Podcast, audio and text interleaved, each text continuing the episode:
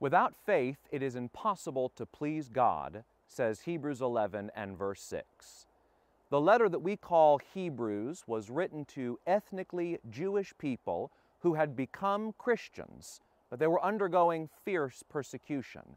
This persecution was driving them to the brink of abandoning Christ altogether and returning to their old way of living under the law of Moses.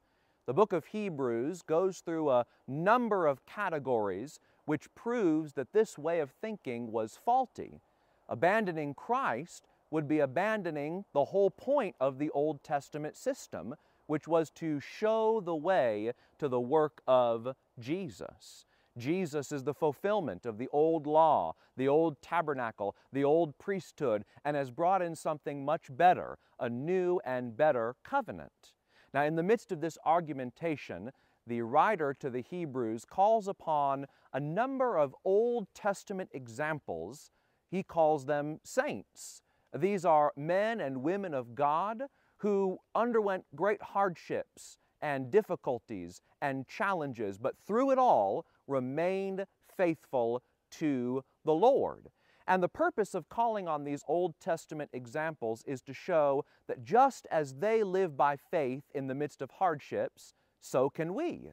So can we in the midst of great trials and tribulations and challenges. In this chapter, Hebrews 11, we learn about men like Abel and Enoch and Noah. We learn about Abraham, Sarah, Isaac, Jacob, and Moses. We learn about the Hebrew children who marched around the city of Jericho, blew trumpets and shouted, and watched the walls come crumbling down. And through it all, these men and women were focused on two great themes. Number one, the Word, the trustworthiness, and the promises of God. And number two, the instructions from God.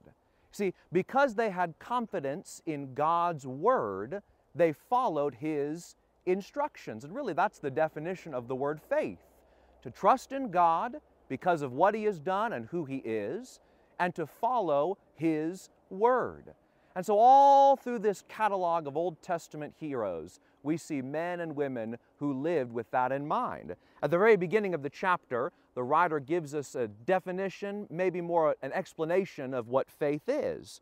Faith is the assurance of things hoped for, the conviction of things not seen. And in the midst of the chapter, listen to what the writer has to say. Hebrews 11, beginning in verse 13. All these, that is, all the Old Testament saints, died in faith without receiving the promises, but having seen them and having welcomed them from a distance and having confessed that they were strangers and exiles on the earth. And so they looked beyond their present circumstances. Abraham and Sarah looked beyond the deadness of their bodies and inability to have children. Moses looked beyond the luxuries and the palaces of Egypt. The children of Israel looked beyond those giant walls which fortified the city of Jericho, and through eyes of faith, they saw the promises of God.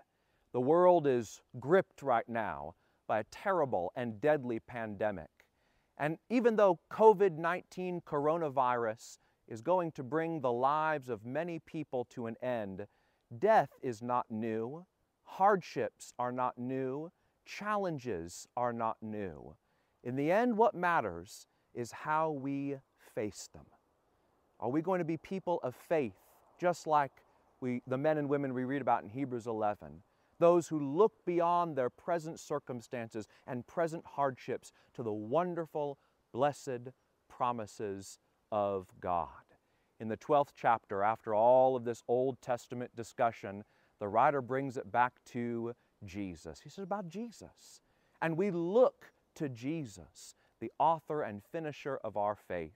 We look to his example. We look to his trustworthiness, and we look to his promises of a resurrection of our dead bodies and glorification in eternity with him. Won't you look at your life through the eyes of faith today? Look past your present challenges and difficulties, past this pandemic which has come upon us, but one day we'll leave and remember who matters.